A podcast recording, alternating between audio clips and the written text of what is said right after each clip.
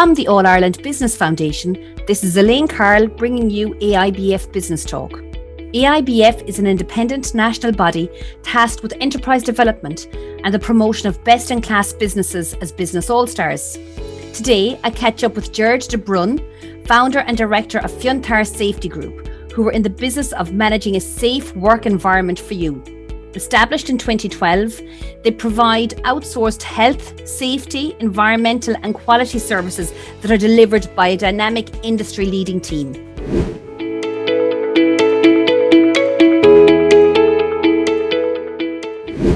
Thank you so much for joining me on AIBF Business Talk today, Gerard.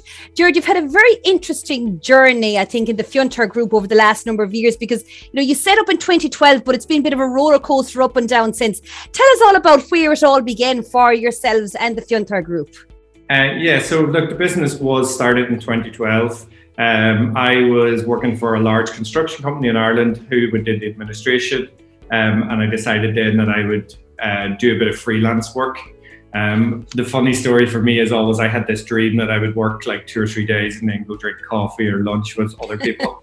um, and I soon realized, I soon realized the reality of business that uh, those two or three days turned into nearly seven days a week. Um, and from that, the business just kind of grew from 2012. It started off small um, and very quickly then just grew. We did, you know, we were offering outsourced health and safety to small companies at that stage and they just needed yeah they just needed a bit of support and a bit of help to try and bring them in line with what they needed. Um, my approach obviously my background is engineering and construction. And so i was able to relate very easily with the people that i was talking to.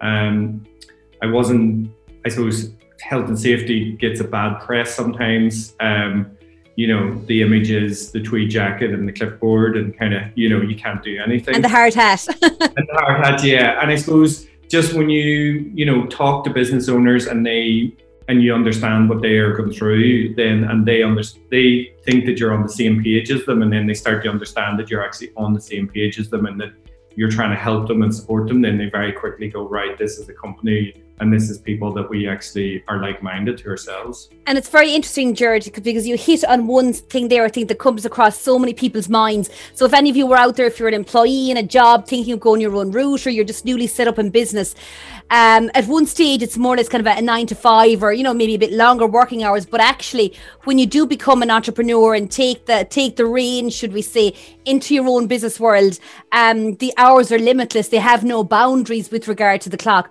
But yet there's a a different type of maybe sense of fulfillment or passion that comes through. Would you agree with that, Gerard?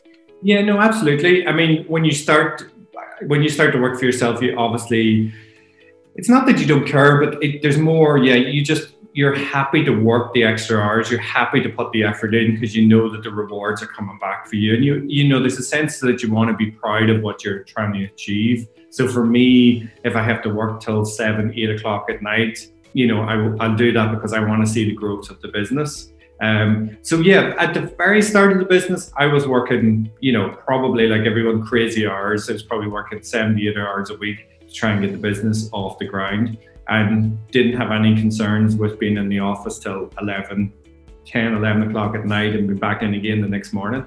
And I suppose as time goes on, then I start to realize that, yeah, that you need to, you need to have that element of it to start with and to get the business off but you also then very much need the work-life balance.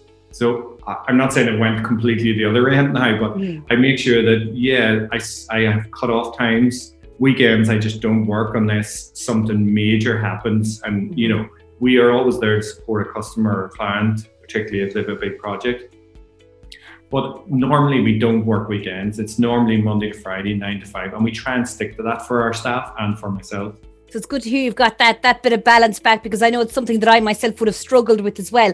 And you know, you mentioned there as well that health and safety it's not necessarily very um, exciting, but yet risk is something that we all have had to manage uh, and so acutely. And I think that that has never been more evident than maybe when the pandemic hit back there in 2019. How was that time for the Fiontar Group? Did it have a positive or negative effect, or how did you ride that wave? Yeah, definitely for us now, it was a positive. You know, obviously there's a the whole risk element of it was brought to the forefront of most companies. Um, and as you said, yeah, like health and safety sometimes is always seen as kind of the, you know, a bad thing, or it's sometimes it can restrict businesses. When the pandemic hit, then yeah, there was a lot of companies going right. We have this major risk, and we don't know what to we don't know what to do. Um, for us, then we were able to step in and help all our existing customers and our existing clients, make them aware of what the requirements were, and guide them through that process. You know, for us, the pandemic and COVID, um, in a very simplistic term, was just another risk to a business. Um, and we looked at what the risk is. We managed that risk in terms of the controls, and we helped the customers through. So we didn't see it as a big we didn't see it as a big issue for for a lot of our customers. We knew that there was you know it was something that could potentially cause them a lot of trouble. But if the right controls are put in and the right management of that risk then it can be something that is easily um, managed. Mm-hmm. and during the pandemic then for us then it brought safety to the forefront of a lot of companies and we got contacts from companies that we probably would never have spoken to before, but it was all because safety was now starting to be prime sort of target. The other thing as well for us was we actually had a lot of projects then that were still continuing through the pandemic because they were, you know, classed as essential projects. So we'd healthcare mm-hmm. projects, uh, we'd some data centers as well that were that fell under kind of essential services. Um, so we were still working and we were still going through those those projects. Um, and it was a very interesting time for both our staff and for, for our customers. And, and even you know from as you said how you how you got through it all and how health and safety really came to the mindset you've gone through a significant growth period in that time as well Gerard which is which is very you know admirable yeah, so we like pre pre COVID, we were probably two three people in the office in Dublin, and we did you know we had a couple in Belfast office as well. Um, between now uh, between then and now, yeah, we've we've taken on. Um, so in our Dublin office now we've up to, we've ten people. Our Belfast office we have three, and we've two in our London office. So yeah, huge growth in our in our offices. Um, and to be honest, for the next probably two three years, we only see that growth continuing um, as more and more projects come on board. And some of your, you know, looking through your website there, some of your sample projects, such as working on the Titanic Museum in Belfast and the museum in Liverpool, there's such the huge projects to have come from starting up, you know, to that sheer scale. What do you attribute that success down to? Gerard? Um, I think, like for us, the big thing is just we try and do we try and do a really really quality job um, we try and make the we try and make things as straightforward and as easy for the customer that we're dealing with. Mm-hmm. Um, like obviously as a business owner, I outsource certain aspects of my business. So like the accountancy, for example, the IT and the HR are all elements that are outsourced. And when I outsource them, I want someone that's going to take away the hassle for for me um, do a good job and just be there kind of like when you need them to put your put an arm around you if something goes wrong. And mm. we kind of try and do that in our business. Like safety is an outsourced service to a lot of our customers. So for us the big thing is you know providing the service for them there. If a problem comes up which ultimately it always does the mm-hmm. easiest thing to do is just call it a problem and say we can't do anything. For us it's about finding solutions and having that even solution focused mindset really ends up putting your customer and your client at ease, which results yeah. in repeat business and referrals, which I know that, you know, is almost so much easier to get. And look, no wonder talking to you and listening to you here today, Gerard, that you've been awarded, you know, and received your three in a row Business All Star accreditation from the All Ireland Business Foundation. So you've done the hat trick on it. What does yeah. that mean for yourselves at the Fiontar Group and for you personally, being the founder and director of the company? Yeah, look, obviously, I'm very, very proud. You know, having like having a company um, with your name on it and having you know the development of the company and seeing it grow over the number of years, and then being awarded. You know, obviously, the first year that we won it, it was huge success for us, and the second year, and then to get the third year, we're just like we're delighted with it. You know, it's huge success. We use we use all the imagery on obviously our website, um, but also all our proposals that we go out. So we have moved from the small contractor or the small company that we dealt with in 2012, where we're now dealing with large blue chip organizations, multinational mm-hmm. companies.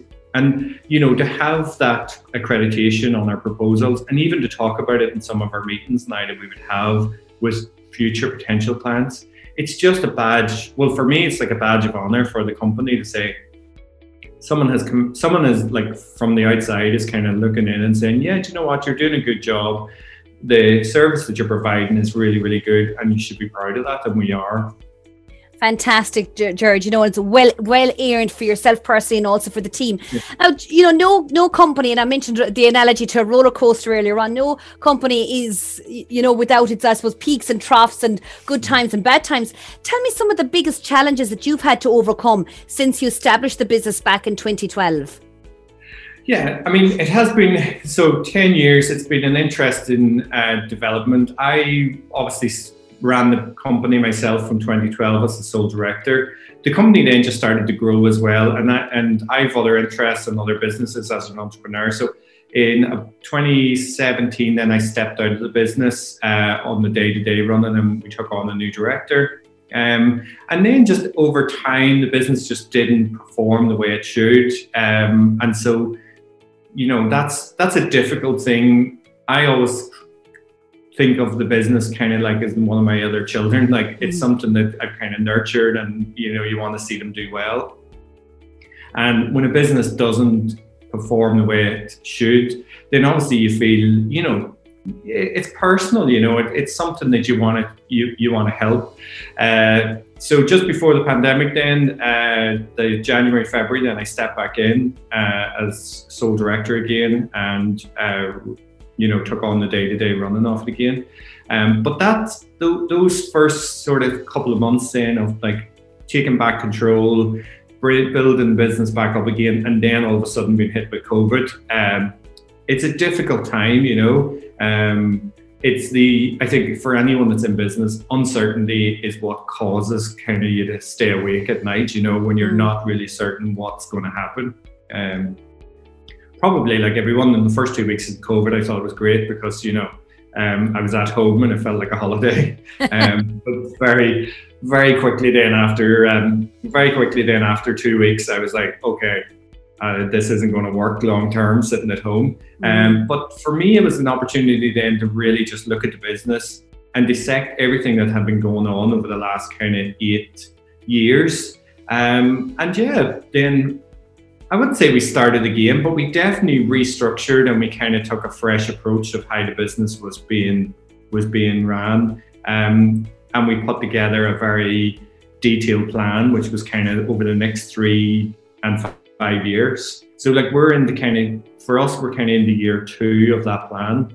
And, um, and I think one thing is that you know having that time to take stock and to actually plan ahead you know force you to really think about what is working in the business and maybe what isn't working in the business yeah. and, we're hearing that so much that maybe without something like the downtime that covid did give to give yourself that headspace to think you know and i think the one thing that we all know that we can't you know shouldn't focus on or should only focus on is on controlling the controllables um, yeah. and i think that you're very much so in that business with the Fiontar group but just tell us for our listeners today the whole suite of services that you do provide because it's such so array. And what really I suppose impressed me as well was your level your online offering to, to supplement I suppose the physical side. Tell us a little bit about those. Yeah so like overall what we do is we provide health safety and environmental services and we provide some quality management services as well through ISO um, like every company needs some element of health and safety. That's a legal requirement, whether that's, you know, whether we're working in Ireland, the UK, or whether we're further afield. The requirement is very much the same. As a company, you have certain duties that you must follow to ensure the safety of your company and your employees and anyone that comes into contact with you as an organization. Mm-hmm. Um, so, from a very high level, what we do is we go in and we work with companies and figure out exactly where they are on that stage of the journey in terms of safety and very much looking at their, their risk that they have. So, you know, different companies will have different elements of risk. And we look at what their current compliance levels are and what they need to do to bring them up to be compliant. Um, and that starts from a very simple gap analysis audit that we would do when we go into to a company and organization. And then from that, then the suite of services kind of develop out, out from that. So like we will look at all their documentation. So one element is where we update all their documentation. So whether that's something for a small organization like a safety statement, we'll make sure that that's up to date. If they don't have one, we put those in. We look at policies and procedures, but for, for us, it's not about paperwork. It's a lot about like we're trying to limit the amount of paperwork. So we're big on innovation. So, you know, through our website, we have this client portal. Anyone that's a customer of ours is able to log in online. All the information that we work on is available for them to access through the website. Um, so they get their information at any time, day or night, that they need. And then there's also an element of online uh, training as well. So their their staff can carry out certain aspects of training, uh, mm-hmm. whether that's induction, whether it's fire safety training, uh, general awareness for safety, all uh, like a full list. I think at the moment we've something like 30 courses of different wow. stuff to do, driving at work, any element of that. So that and and I suppose the way the world is now at the moment, while we want to stay nine to five, it doesn't suit everyone to say 9 to mm-hmm. five. So having an option where a customer or client can access a portal and access services outside normal nine to five. If that's mm-hmm. what they want and if that's their work method, then that you know that helps them and you know obviously assists us as well. You know. So there's fantastic innovation coming through there, Gerard. You know, and I'm trying to imagine what's next for the Fiontar Group because you've gone through such a good period of growth. You know, especially in the last, and you know what what's next? Where to next? Um, yeah, I suppose like the next couple of the next couple of years or well, the next couple of months uh, definitely is just continue the growth. Uh, we're targeting, you know, we have a list um, which we have on a board here, we like a kind of vision board that we have. So we have five top kind of blue chip companies that we're trying to target. Um, mm-hmm. and that's part of our kind of continuous development where we're trying to target certain companies that we want to work with now. Um, I suppose previously you kind of expect companies that come to you, but we're, you know, we know the type of companies and the organizations we want to work with, and unfortunately the ones we don't want to work with. Yes. Um, yeah. Uh, but yeah, that's that's kind of our target. Our target is growth, uh, particularly yeah, like in the key areas that we have our offices. So Belfast, Dublin, and London. Uh, Dublin for us is definitely a growth market that we're going to continue growing. Um, mm-hmm. as as the pace of kind of stuff of you know activity continues. Um, I don't know. Like I think for us, yeah, Brexit definitely has had a, an impact in terms of growth for us again. A lot of companies are relocating to Dublin. I think that's mm-hmm. still continuing in terms of companies wanting a European English speaking city um, that's good and accessible. So I think that's had a, that's had a big impact in terms of a lot of our activities and a lot of our work. Um, the other big thing for us is just more innovation. So we have about three or four different innovative ideas that are currently in the process of being developed. Um, one is um, we are due to launch in the next couple of months our own health and safety app. So that'll be um, issued out then to all our current customers and then something that will be available for new customers. The idea then is to kind of, we want to reduce paperwork completely from health and safety. Um, that's our target. Our target is to kind of use uh, technology to make life easier for contractors, make life easy for customers, organizations, um, and yeah, just make make it uh, yeah, make make that service sector that we're offering to, you know, just mm-hmm. an easier easier system for them.